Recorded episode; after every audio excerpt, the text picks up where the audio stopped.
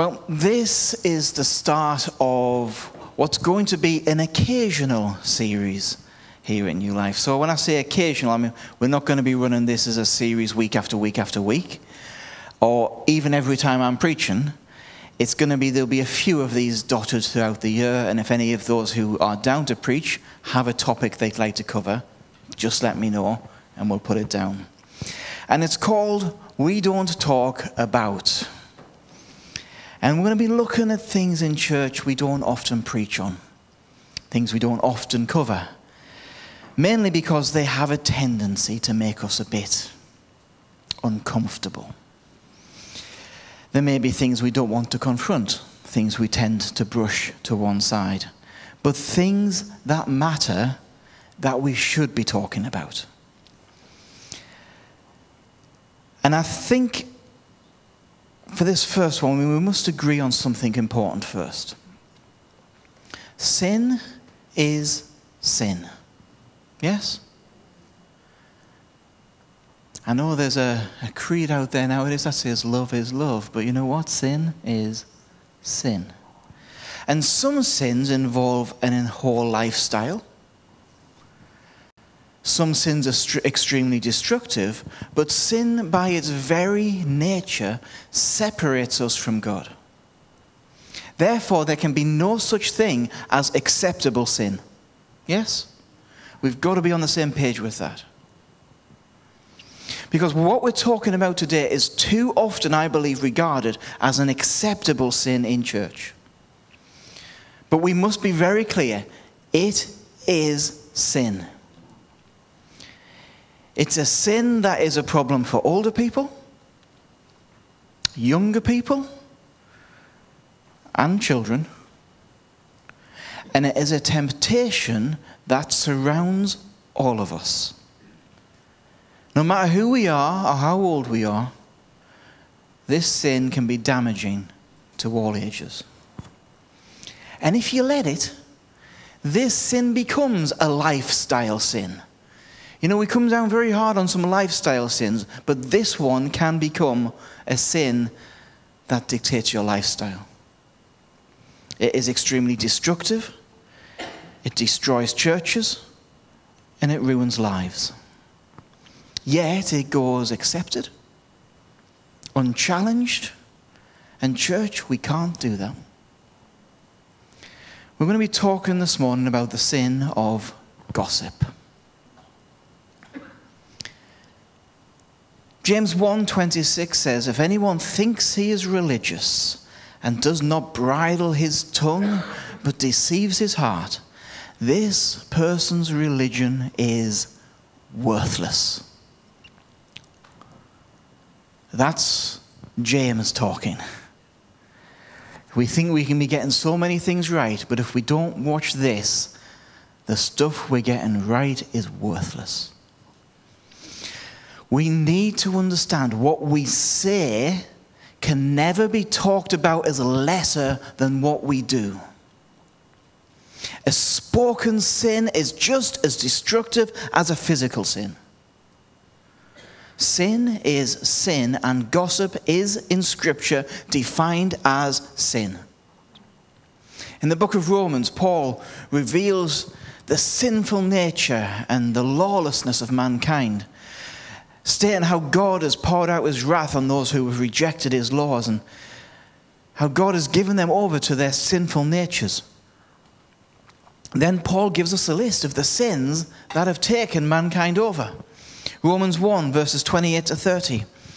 And since they did not see fit to acknowledge God, God gave them up to a debased mind to do what ought not to be done. They were filled with all manner of unrighteousness, evil, covetousness, malice. They are full of envy, murder, strife, deceit, maliciousness. They are gossipers, slanderers, haters of God, insolent, haughty, boastful, inventors of evil, and disobedient to parents. We could do a message on each one of those. But let's just pause here for a moment and look at some of the company that gossip keeps. Gossip in this list is alongside envy, murder, evil, malice, and people who hate God. Gossip does not find itself in Scripture on a different list where it's more acceptable. Here it is, right in the middle of this lot. You know, it says a lot about a person here, the company that person keeps. Would that be fair? You can tell a lot about somebody about the company they keep. Well, look at the company gossip keeps. Who gossip hangs out with? Envy, murder, evil, hating God. Paul talks about gossipers in the same breath that he talks about people who hate God and murder. You know, the word gossip crops up time and time again in Proverbs, and all of the mentions of it show what a danger gossip can be. Proverbs 26:20 says, "Without wood, a fire goes out. Without a gossip, a quarrel dies down." Proverbs 16:28 says, "A perverse person stirs up conflict, and a gossip separates close friends." So we see in Proverbs, it stirs up arguments, it damages friendships, it creates conflict. So we can be extremely clear from Scripture. Gossip is condemned by the Bible right alongside other sins we would never, ever dream of accepting in church. Because it's destructive. It points out its danger. Church, we can't accept gossip. It is sin. Someone said to me when I announced what this topic was, "That's not going to stop people gossiping." Because we just seem to accept that it happens in church. Where would we be if we did that with murder? Evil. Hating God.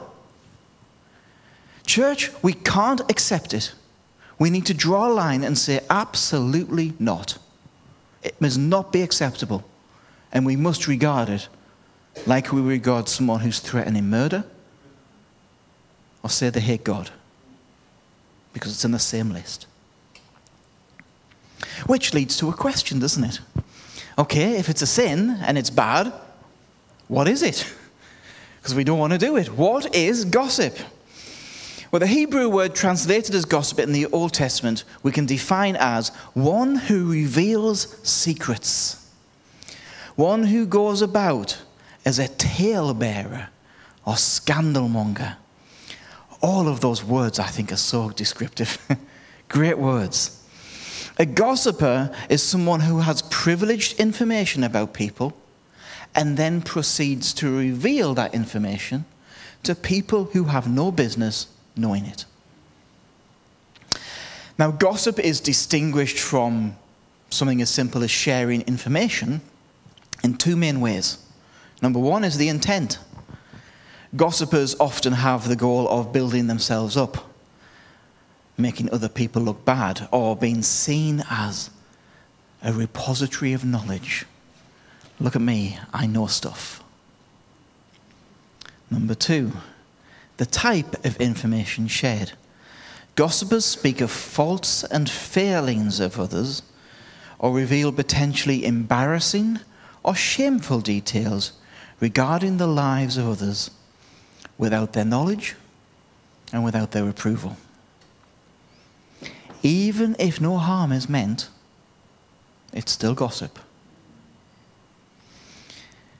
Gossip is repeating information about someone that should not be repeated. Even, and let me emphasize that word, even if it's true.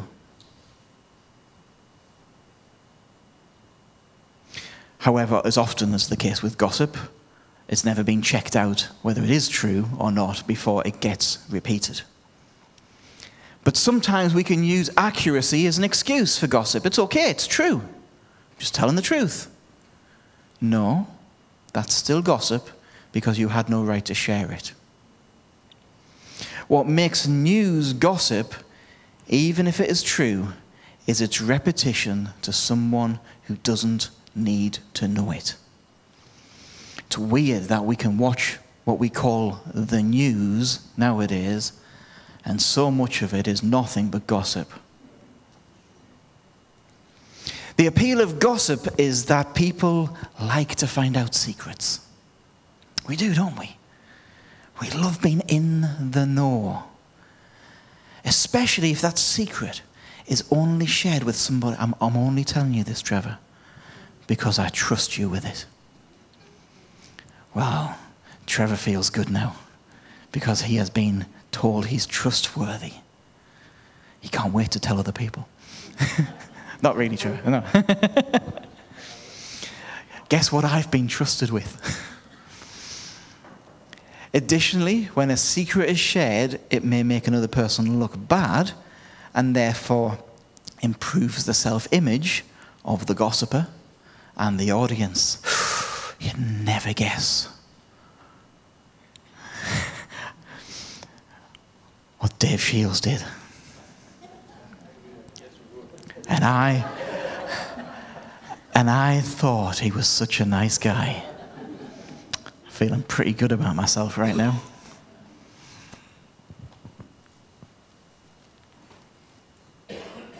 With gossip, we need to realize the audience is an active participant.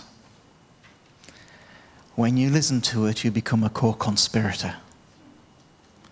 Listening to gossip, even if it actually does go no further than you, is participating in gossip. You know, many a friendship has been ruined over misunderstandings that start with gossip. It stirs up anger, bitterness, and pain. And I know that is never the... No, rather that is rarely the intention. But intention or not, it's very much often the result. I'd say rarely it's the intention to bring division, but there is a type of gossip that loves to bring division. It would be naive to assume otherwise. But we can't get on by just saying, well, my intent wasn't bad, to think somehow it gives us a free pass, because it doesn't. When confronted, a gossip will deny it. They'll first say, well, I was just trying to help. I was just trying to help. Or they'll rationalize. Well, I didn't say it first. It came from so-and-so.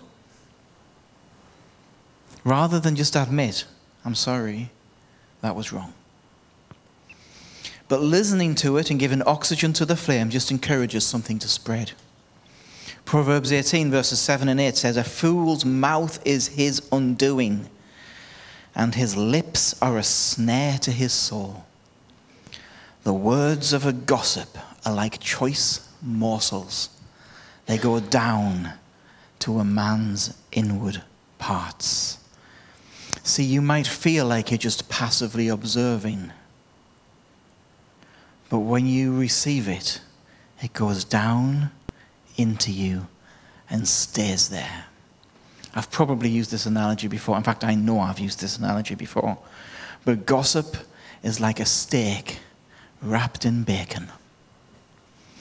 Oh boy, it tastes good. But it goes in you and it'll start clogging you up and stay with you.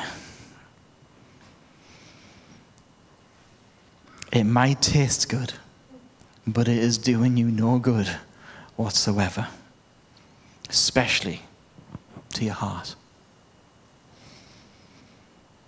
Proverbs 17:4 says, an evildoer listens to wicked lips. Get that? Listens. And a liar gives ear to a mischievous tongue. Listening is taking part. an evildoer listens. Now we must remember, why is gossip a sin? The why is important. Gossip is destructive to the listener, to the sharer, but most of all to the victim or the object of it.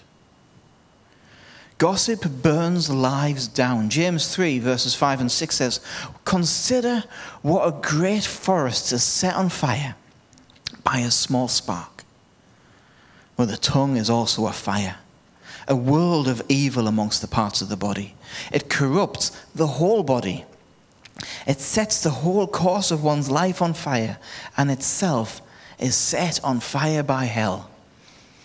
James really doesn't like it when people gossip. You know, a huge, majestic forest that has been there for hundreds and hundreds of years. All it takes is one small spark, and it's gone. A badly chosen, ignorant word can set someone's entire life on fire. I've heard a wonderful definition of gossip and how we can know whether we're gossiping or not. When we're talking about a situation with somebody who is neither part of the problem or part of the solution, we are probably gossiping. Now, as we look at what gossip is, we probably should cover who is a gossip. Who is a gossip? And we must be very careful when we do this not to give in to stereotypes, because it's very easily done. The stereotype, I'm going to say up front, is that it's an older woman. Yes? That's the stereotype. But let me tell you, men are just as guilty, and people of all ages are just as guilty. We have this stereotype I can't come back to that. But there is, in Scripture, specific warning to widows. There is. I suspect this is more because of the circumstance widows find themselves in that can lend them to gossip and being in a position where it's more of a temptation than saying, "Watch out for widows." We need to be very careful how we just... I feel like I'm on a tightrope right now. We need to be very careful. 1 Timothy 5, verses 11 to 13 says, this is talking about a very particular situation, "and refuse to enroll younger widows, for when their passions draw them away from Christ, they desire to marry, and so incur condemnation for having abandoned their former faith. Besides that, they've learned to be idlers, going about from house to house, and not only idlers, but gossips and busybodies, saying what they should not." Now, you can use that to create a stereotype that's wrong. Paul is speaking of a very specific danger. These younger widows, by the way, younger widows in this case, not old widows, had more free time. Women find themselves talking to each other more than men do. They do. So they're more likely to be found in situations where they will observe and hear things that could become gossip. Having more free time can lead to idleness and gossip. And he uses the term busybody and suggests it's better to keep busy than to be a busybody. But it can lead us to stereotypes. Have you ever heard the term, "She's like an old fishwife"? Oh, I'm on a tightrope. That comes from when the men, the fishermen, were out at sea. They were gone for a long time. The women were by themselves. They met up with each other. They talked. And things spread. It's not because fishwives are somehow more gossipers than anybody else. They just found themselves in situations where it could spread more easily, where the temptation was stronger. So I've just got to say, widows, old and young, people who have more free time, we just need to realize that the temptation can be stronger. I think that's what Paul's warning us about. But let's not get stereotyped. We can't let that particular reference feed that, because men and women, young and old, married and unmarried, engage in gossip. I believe Paul has been specifically highlighting a danger for for certain people there. But I tell you, it's good for all of us in every stage of our lives to be aware of where the danger elements are for us. If we spend a lot of time in people's homes talking to each other, then just be aware the temptation's going to be stronger because you're put in front of it more. So, we've covered. Have I done okay on the tightrope there? I haven't fallen off. We've covered that the Bible condemns it as sin. We've looked at what it is. We've seen anyone can become a gossip, which brings us to another question. What can we do about it? Gossip can damage lives. It can divide churches. I tell you, the amount of churches that have been split because of gossip. It can ruin people. Therefore, it cannot be ignored. It must be addressed. You know, in Matthew 18, verses 15 to 17, Jesus explains how we should deal with sin within the church. If your brother sins or sister sins, go and point out their fault between the two of you. If they listen to you, you've won them over.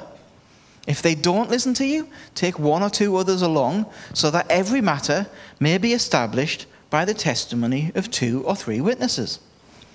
If they still refuse to listen, tell it to the church. And if they refuse to listen to the church, treat them as you would a pagan or a tax collector. It's a very specific order Jesus asks us to do things in. It's amazing how often we skip to number 3 without doing the first 2. Well, that's how we deal with sin. That is therefore how we must deal with gossip. When a person gossips to you, first thing, speak to them on a one-to-one. They may be doing it unawares, or it may be hidden behind the mask of genuine concern.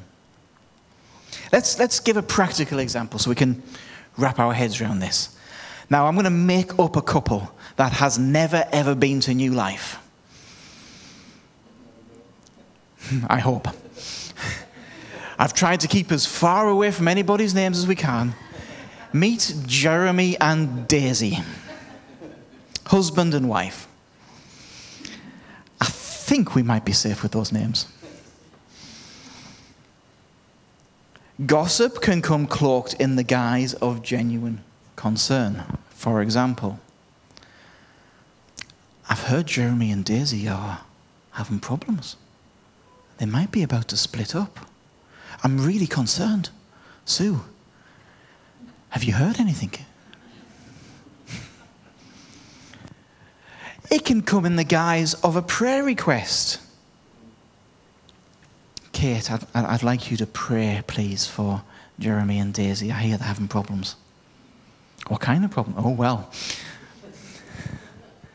In both of those cases, knowledge is shared without Jeremy and Daisy's permission. That's why we're very careful in our prayer request chain. It has to be permissed. It has to have permission from the person who has it's about. Otherwise, it should not be shared. It is shared without Jeremy and Daisy's permission. Jeremy and Davy will be another issue altogether.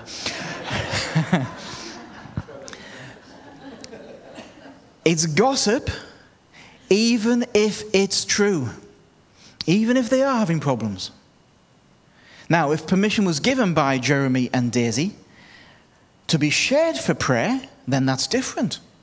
But those first two are spreading personal information. If you hear somebody do that, you have to respond appropriately to it. First thing you want to do is stop it right there and direct it back to the objects. So, for example, Sam, have you heard about Jeremy and Daisy having trouble? Sam's response should be, no, I haven't, and I don't want to hear any more. You shouldn't be spreading this. If you're concerned, speak to Jeremy and Daisy. Simple as that. Now, if this person is really concerned, that's what they'll go and do. If the motivation is gossip, then hopefully that cuts it off there and then. If it persists, then the person should be challenged. Challenge the person one-to-one. I hear you're still saying things about Jeremy and Daisy. That needs to stop. If that fails, you take somebody with you. If that fails, you take it to the church. I mean, have you heard Jeremy and Daisy having trouble? Did Jeremy tell you that? No? Then how do you know it's true? Yes? Then did he say, let people know? Did he ask for prayer? The point is to challenge the gossip and refuse to engage with the story. Too often we hear gossip and we go, well, I'm just not going to tell anybody that. We've not challenged it.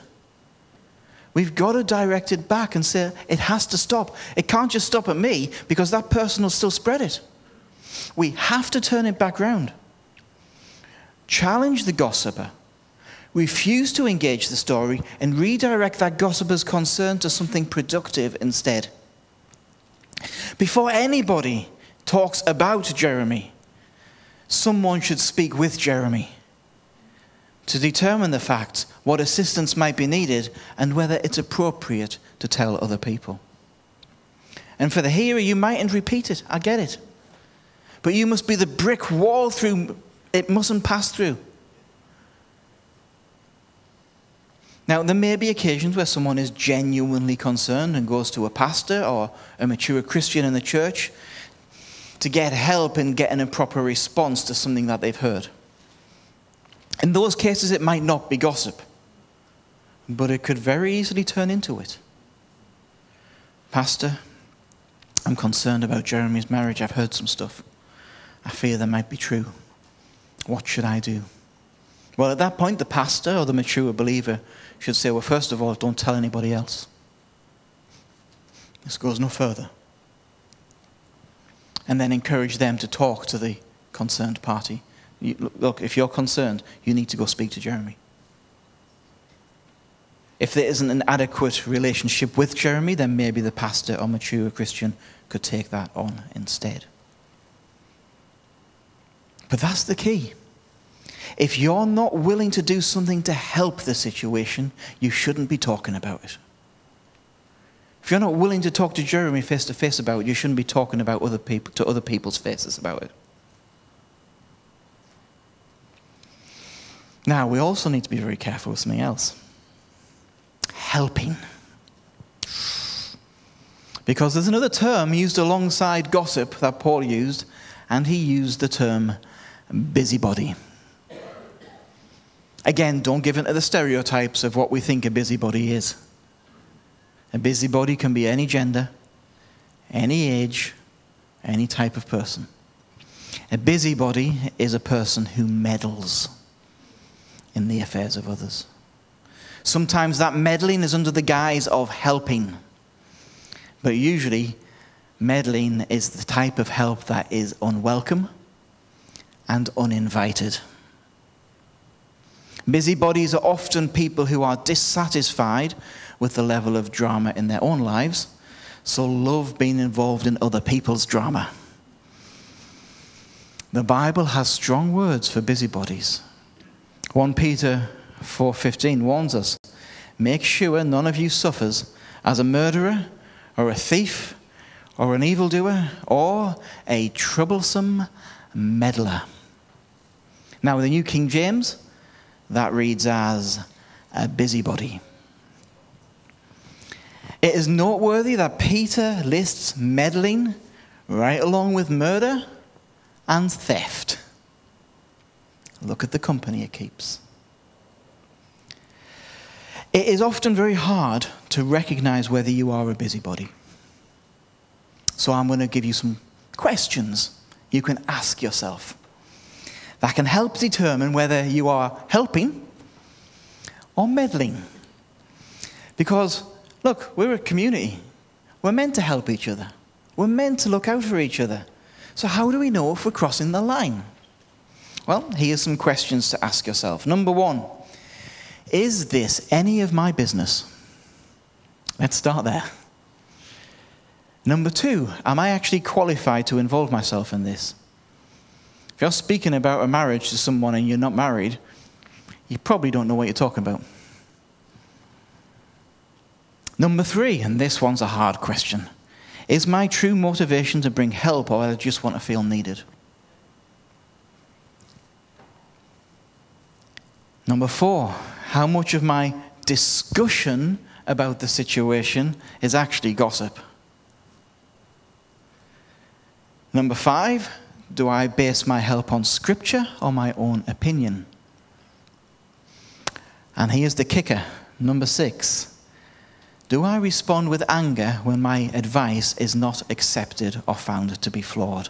Because if we respond to anger with anger when somebody's not accepting the help we're giving, then it's more about us than them.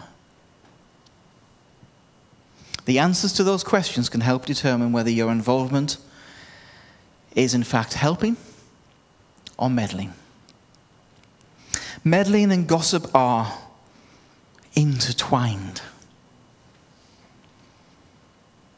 You know, we don't often talk about gossip or challenge it or acknowledge that it really is there.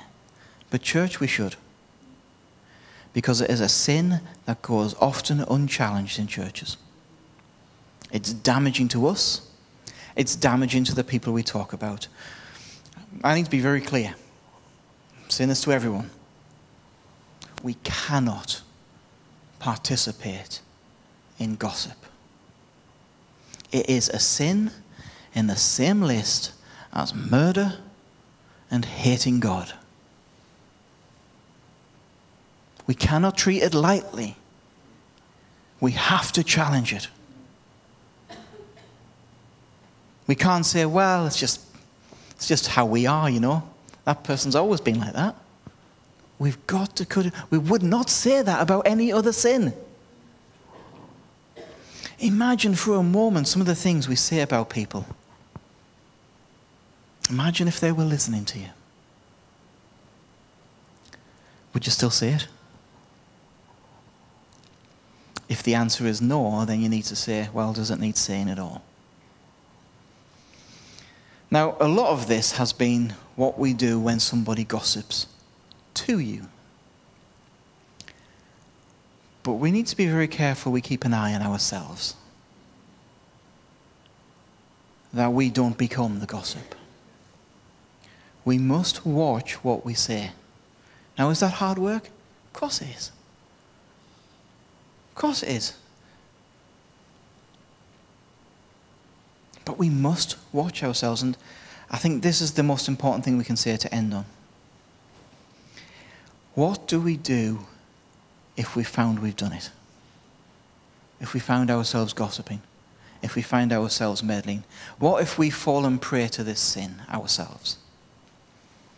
We treat it like any other sin. So first thing we do is we guard ourselves against it every day. We put on the whole armor of God. But also we must resist the temptation to do it. And I tell you, temptation to do it will come.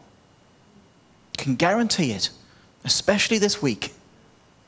Temptation will come with any sin. And if you know you're prone to this sin, just like any other sin, guard your heart against it. If we were counseling someone who was struggling with lust, we would tell them to avoid situations where they're going to find themselves struggling with it. If we were counseling someone who was struggling with gambling, we'd say, keep away from a casino. If you're struggling with gossip, keep away from situations where it might come to you. It's very important to know the areas in your life where you're weak. To know our own weaknesses, to be realistic with ourselves, and to avoid the trap of sin. With every secret somebody tells you, or every secret you've accidentally overheard, there will always be the temptation to this sin. It can happen when you're at home. It can happen when you're at school. It can happen when you're at work. It can happen when you're in someone's house. It can happen when you've just gone round for a coffee and some situation kicks off between the couple you've gone for a coffee with and you're like, whoo-hoo, if only people knew about that. It can keep on happening. We must resist that temptation. But also we must remember, like every other sin, Jesus bore it at Calvary. Jesus, when he took my sin and your sin, took this one too upon himself. So remember, there is forgiveness. There is restoration. But before that, there must come, just like with everything else, confession and repentance. We must turn away from it. Listen, I'm not naive enough to think that we've never done it. Let's be honest with ourselves. But we must confess that to God. We must repent of it, and we must resist it. We must turn away from it. Like any other sin, if we hate that we've done it, that's the mark of repentance. We must put right the things we've made wrong. I am so grateful that Jesus died for every sin, including this one. Can I encourage you to keep that at the foot of the cross every time you fail?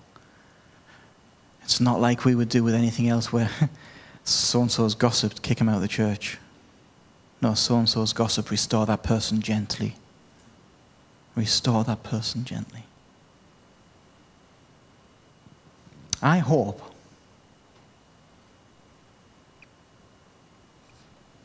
this will mark a change in all of us. Because we can't deny it's a sin. Therefore, it's something we have to deal with. It's my hope that when the temptation comes to all of us, which it will, we will stand stronger this time. That we will be brick walls through which gossip can't get through. Amen. Let's pray, church. Barbara, can you come back up? Is that okay? What I'm not going to do is do an altar call that says, if you've gossiped, please come to the front.